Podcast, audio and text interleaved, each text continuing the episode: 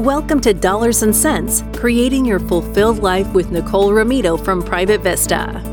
In this podcast, we draw from years of experience as well as guest specialists to help you create the life you imagine. Join us in this journey as we enlighten and empower you to align your lifestyle to help you achieve your goals with a clear picture of your future. Now, let's get to the show. Hello and welcome to Dollars and Cents with your host, Nicole Romito. Nicole, what's going on? Uh, I'm just having such a great day here. Um, super excited for uh, my colleague who's going to be joining us today and is in the studio with me. Oh, that's exciting. I'm glad you're back from your tour with Van Halen. I know it was a wonderful trip. And I'm just kidding. I know that you we, we haven't been able to get that off the bucket list yet, have we? No, I still no. want to be able to play drums with them one day. Fantastic. I would buy tickets. Um, oh, thank but you. oh, you're welcome. Yeah, no, great show.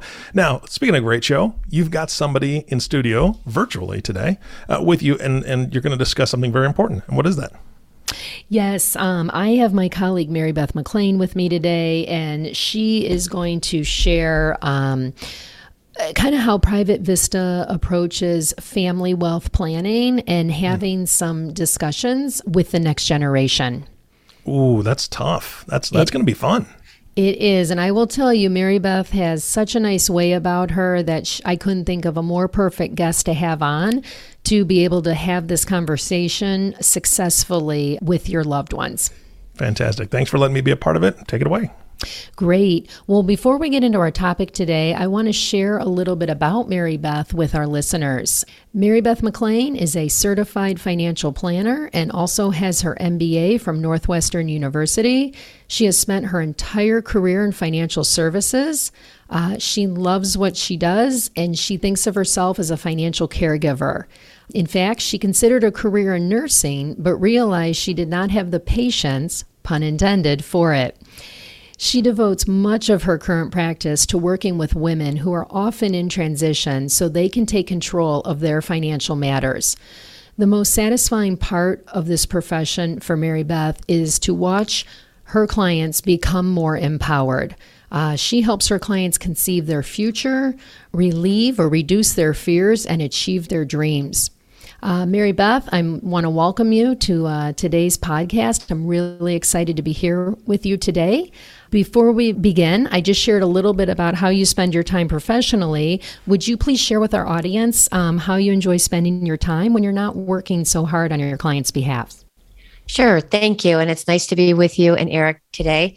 I am married to a wonderful guy by the name of Hugh. And I have two terrific adult children now, and they both live in the city of Chicago. I live in Elmhurst, Illinois, and I am also the grandmother to a darling uh, two year old little boy named Richie. And we like to golf, we like to exercise, we like to stay healthy, and above all, we like to travel and be with friends and family, just living life well. Well, that's great. And I know I am uh, very grateful that I've had the experience to meet your family firsthand. Uh, and it's certainly a fun and loving group of people. So I can understand why you enjoy spending so much time with them. So, thanks for sharing a little bit about you and your family. Why don't we go ahead and dive in and talk about, you know, when you're talking to clients and they're trying to figure out you know, their legacy and how do they plan for their wealth and have some of these conversations with the family and the next generation. Maybe start us off and talk to our listeners a little bit about what is family wealth planning and why is it so important? Well, I think it's first of all what family wealth planning is is making sure that the assets that you have worked so hard to accumulate over your life's work go to the places that you want them to go. We never like to think about our own uh, demise, but it is inevitable someday. And we need to understand that your money or your assets will go to one of three places. They will either go to taxes via estate taxes, or they will go to charity, or they can go to your children. So each of those three buckets are things that you need to consider in terms of how you look at your assets and what you want them to do after you're no longer with your children um, and making sure that they understand that the assets for charity that you're designating are doing what you would like to do. So I think that what I always say with my clients is, you know, as we start this conversation, I always start with them first. And it's basically those same words that I just used to explain what family wealth planning is is the same thing that I would say to them. And it's not an easy conversation. So it is something that takes time. So as you think about your assets and not being here, which I know, again, a difficult topic to contemplate, but what is it that you want them to do? And doing that now is such a gift to your children because you make it very clear how you want them to live after you're no longer around. I agree. I think there's no, nothing more powerful than hearing it from the horse's mouth, or to put it a little nicer, from the parent's mouth, right? Right. So there's no um, potential misunderstandings, or, you know, if you have more than one child or more than one grandchild, miss. Um, misinterpretation of if they're just reading words on the page. Well, and the other thing too is I know Nicole, you've experienced this as well, is if you don't have these discussions prior to your death, they are very difficult for kids to be surprised by. And, you know, like you mentioned, if there's multiple siblings in a family and even, you know, blended marriages after the, you know, that's also something to consider. But it's better to have those conversations before you pass away as opposed to after you pass away. And the other thing that frequently happens is if you don't have those conversations with you or your spouse to understand how you want your assets to be distributed after your death. You need to do that for yourself and you need to do that for your kids because if you leave without having those plans, they may up in they may end up rather in instances where you don't want that to happen. And so you have no control. By doing this in advance, you get to plan and you control it accordingly. And I think that, again, not easy subjects to discuss or to address, but very, very vital to do that. I agree. I agree. And I know we've both had clients say, well, you know, all the four kids all get along. It'll be fine. And we have found, um, I don't know if you if you want to share an example or maybe some ideas of at least what what we've seen is if you have more than one kid, oftentimes they themselves, when we're talking about adult, adult children, have different financial um, situations, maybe different goals or different values or priorities around their money. And maybe you want to share some tips or ideas of how having the conversation could maybe alleviate some unintended negative consequences once both mom and dad are gone. I agree 100% as you mentioned, if you are from a family with multiple siblings, everybody takes a different path. And so those paths lead to different um, financial outcomes based on what they chose for their profession. So it might be that if you have a child, for example, that became a minister and you want to be able to help them because he may or she may not make as much money over the course of their lifetime as the child who becomes an orthopedic surgeon.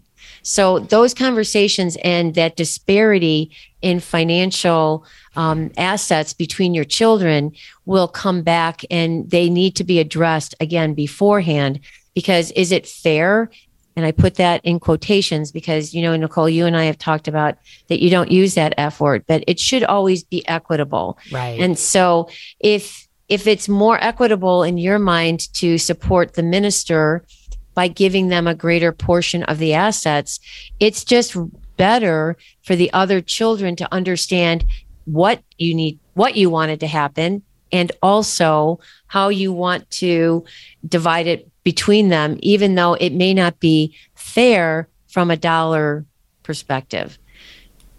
Yeah, and I think you know your your kids could surprise you, and and in a positive way where the, to use your example the child who's an orthopedic surgeon might say you know what, mom and dad, we're we're going to be okay. We've got college funded. We're going to be fine. I would rather have my share or anything you were thinking of directed towards me to go to my sibling who is the minister, right? Right. And so this way you're having the conversation ahead of time. You know that that child is still going to they're going to feel they were treated equitably and then also too, you can update your documents because they're this way you could maybe avoid some unintended, um, you know, gift tax consequences or things like that in the future. Absolutely. You know, I always say to the younger couples with whom I work that you need to have an estate plan, not because you may have a lot of assets, but because, especially if you're the parent of small children, you need to have, you know, the, the for whatever assets that you do have, you need to assign, you know, a trustee that you actually believe will execute your well, they're obligated to do that, but will mm-hmm. carry out your wishes. You know, if you have small children, who do you want the guardian of those children to be? And you do you want to separate both the parental responsibilities of raising those kids versus the financial responsibilities of providing the income and assets necessary as they grow. You know, if you've got a three or four year old and something tragically happens to both of you and they still need braces, that should come from the assets that have been accumulated by you. And then as time progresses, you know, those children grow up and they might now be young adults, but they are they able in terms of both their time and temperament to be your trustee? And how do you want the assets to be provided to them? You can you can control a lot from the grave. I have some clients who say you know what? They all get it when they're 25 i have other clients who have said some at 25 some at 35 and then the balance maybe at 45 because if you're not quite sure how these children and especially when they're young is how they're going to be in terms of responsible financial adults, you may not want to give them all that all that money all at once. And that's a great point. So you're right. If you're, you know, maybe you're at the starting of doing some family wealth planning, you don't, your your kids are not um, fully formed adults, if you will. How can you have these conversations, but without maybe putting any numbers to the page, Mary Beth, because oftentimes we'll hear clients say, Well, I don't want to disincentivize my kids. I, I educated them, they're smart, they're ambitious, and I don't, you know, I don't want to kind of reduce or eliminate any of that. That's a that is a primary concern with a lot of clients and you're absolutely right. You can have a conversation with your children that doesn't center around the numbers.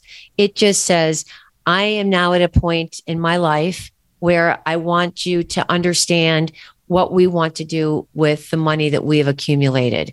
And you can start to say things. And again, if you've already had the conversation with your financial advisor, like you or me, you can kind of start to frame the conversation for your kids. And as you have done, as I have done, we actually participate in those conversations if the client wishes us to do that. So sometimes having an objective person in the room that is not emotionally attached to all of the people in the room is a good way to kind of just keep it focused on the issues at hand, which is how do I want these assets to be divided? And then the other thing to do, I think, is to have it in a neutral place at a time that doesn't include a holiday, doesn't include a milestone celebration or somebody's birthday because it should be focused. Those events are family time and should be creating warm, you know, wonderful memories. It shouldn't be about anything regarding money or assets. So I always say use our conference room. And if you want us to participate, that's great. But do it at a time where it's going to be the primary topic of discussion and not kind of an ancillary you know topic that came up after you were all at a party for example. I think that doing that it keeps it much more objective which is good and it also provides the ability for them to ask questions if we participate. That doesn't mean that the parent can't answer them but you can have a lot of meaningful discussions about what to do with your assets that have nothing to do with what those numbers look like. And these conversations, by the way, happen to be necessary if you have, you know, 500,000, 5 million, 15 million, or 50 million. All of your assets need to be accounted for as how you want them to go. And your spouse, by the way. These conversations should happen after you and your spouse have a general understanding about what you want your assets to do. Yeah, absolutely. And maybe can you um uh, that's a that kind of brought to my mind when you're talking about with the spouse and I 100% agree that the family meeting or the conversation should be an event in itself.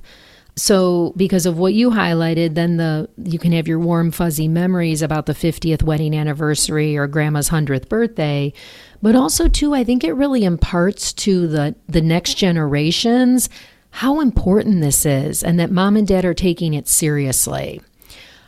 Can you maybe share, um, you know, if you're doing this? So let's say um, uh, you have clients who and they're like, "Yeah, Mary Beth, I'd love for you to to help coach us on how to do this and have the meeting." In in your experience or from your perspective, is this a one and done type of conversation? No, this is ever evolving. That's a great question. And it's hard to even broach this subject. And it's harder to think that I'm going to have to continue to have conversations like this. But, you know, life, I, you know, I have a great Irish mother and she used to say, life is what happens when you plan other things. So you can set up everything and then perhaps maybe a spouse or a sibling experiences, you know, something um, you know, a, a, disability or an accident of some sort, and now you have to take care of them as well. So this should be an ongoing discussion about how to take care of family, how to take care of each other with the assets that they have. And it could also be that, again, as life evolves, that you might have a special charity because a friend passed away, or now one of your grandchildren might have developed a disability and you want to support those causes as well. So this is not a one and done conversation and should ever be evolving. And I know that we bring it up when we have a client meeting about what do you want your assets to do? Now, I don't necessarily have that conversation as frequently with maybe a 35 or a 40 year old as I would for somebody that's like 55 to 65. Because as we get older, as we know, those the estate planning is is very very critical and the at the level of assets is generally higher. That doesn't diminish the importance of even if it's a small amount that you have these conversations, but certainly as people age, it should be part of the conversation at least annually with your advisor and maybe even more frequently with your kids. The other thing that you can do is get their input and maybe depending on the level of assets, you know, you might establish what we call a donor advised fund where you make a donation into this fund and then you can write checks to various charities. Um, you might want to establish a foundation where perhaps your children are directing the assets and making decisions about how to disperse assets and get involved at a, at a pretty high level you know, as to how those assets will support various causes. There's advantages and disadvantages of both of those, but those are, that's a 50,000 foot view of just some of the kind of estate planning tools that are out there for people that again, making sure that their assets are doing what they want them to do after they're gone. I love that. And I, I love that you brought up the the charitable component because that's such a I think such a nice soft way to bring this up and start to involve your kids and grandkids um, in, you know, thinking outside of yourself, right? In your own little bubble um, but I think that can facilitate a lot of nice family conversations about, oh, Mary, share with me, you know, why did you pick that particular um, organization to support, right? And it exactly. might allow the family to even get to learn something, either something new about one another, or you get to dive a little deeper. Well, and it reflects what people are interested in in terms of their own passions. So I know that you're involved in Girls in the Game, and you know we do several charities. We believe strongly in education. they're, they're all great causes. And you just, there's something that is going to really uh, ring true to you and something that is going to want you to participate more fully in supporting that cause. And so having those, and it doesn't have to be, you know, all or none. It could be four. If you've got a family of four and they all have div- diverse interests and they might want to say, okay, this is what I am interested. I'm interested in making sure, you know, that we help Greenpeace because I'm very, very concerned about the environment. Or great grandmother died of cancer, and I really want to make sure that this doesn't recur. So, all of those things can happen. They don't have to be mutually exclusive, but that's why bringing the family together is really a good way, and you're going to feel good doing it. So exactly. not not not only are you working together to cooperate, but you're also making the world a better place, and that's always a great feeling, no matter how you're doing it. It is. And, you know, you talk about leaving a legacy for your family. That's such a great way to do it. Um, you're putting your stamp on it and you're helping helping others uh, in areas that uh, are not as fortunate or like you said trying to avoid someone else in the future being in that situation absolutely.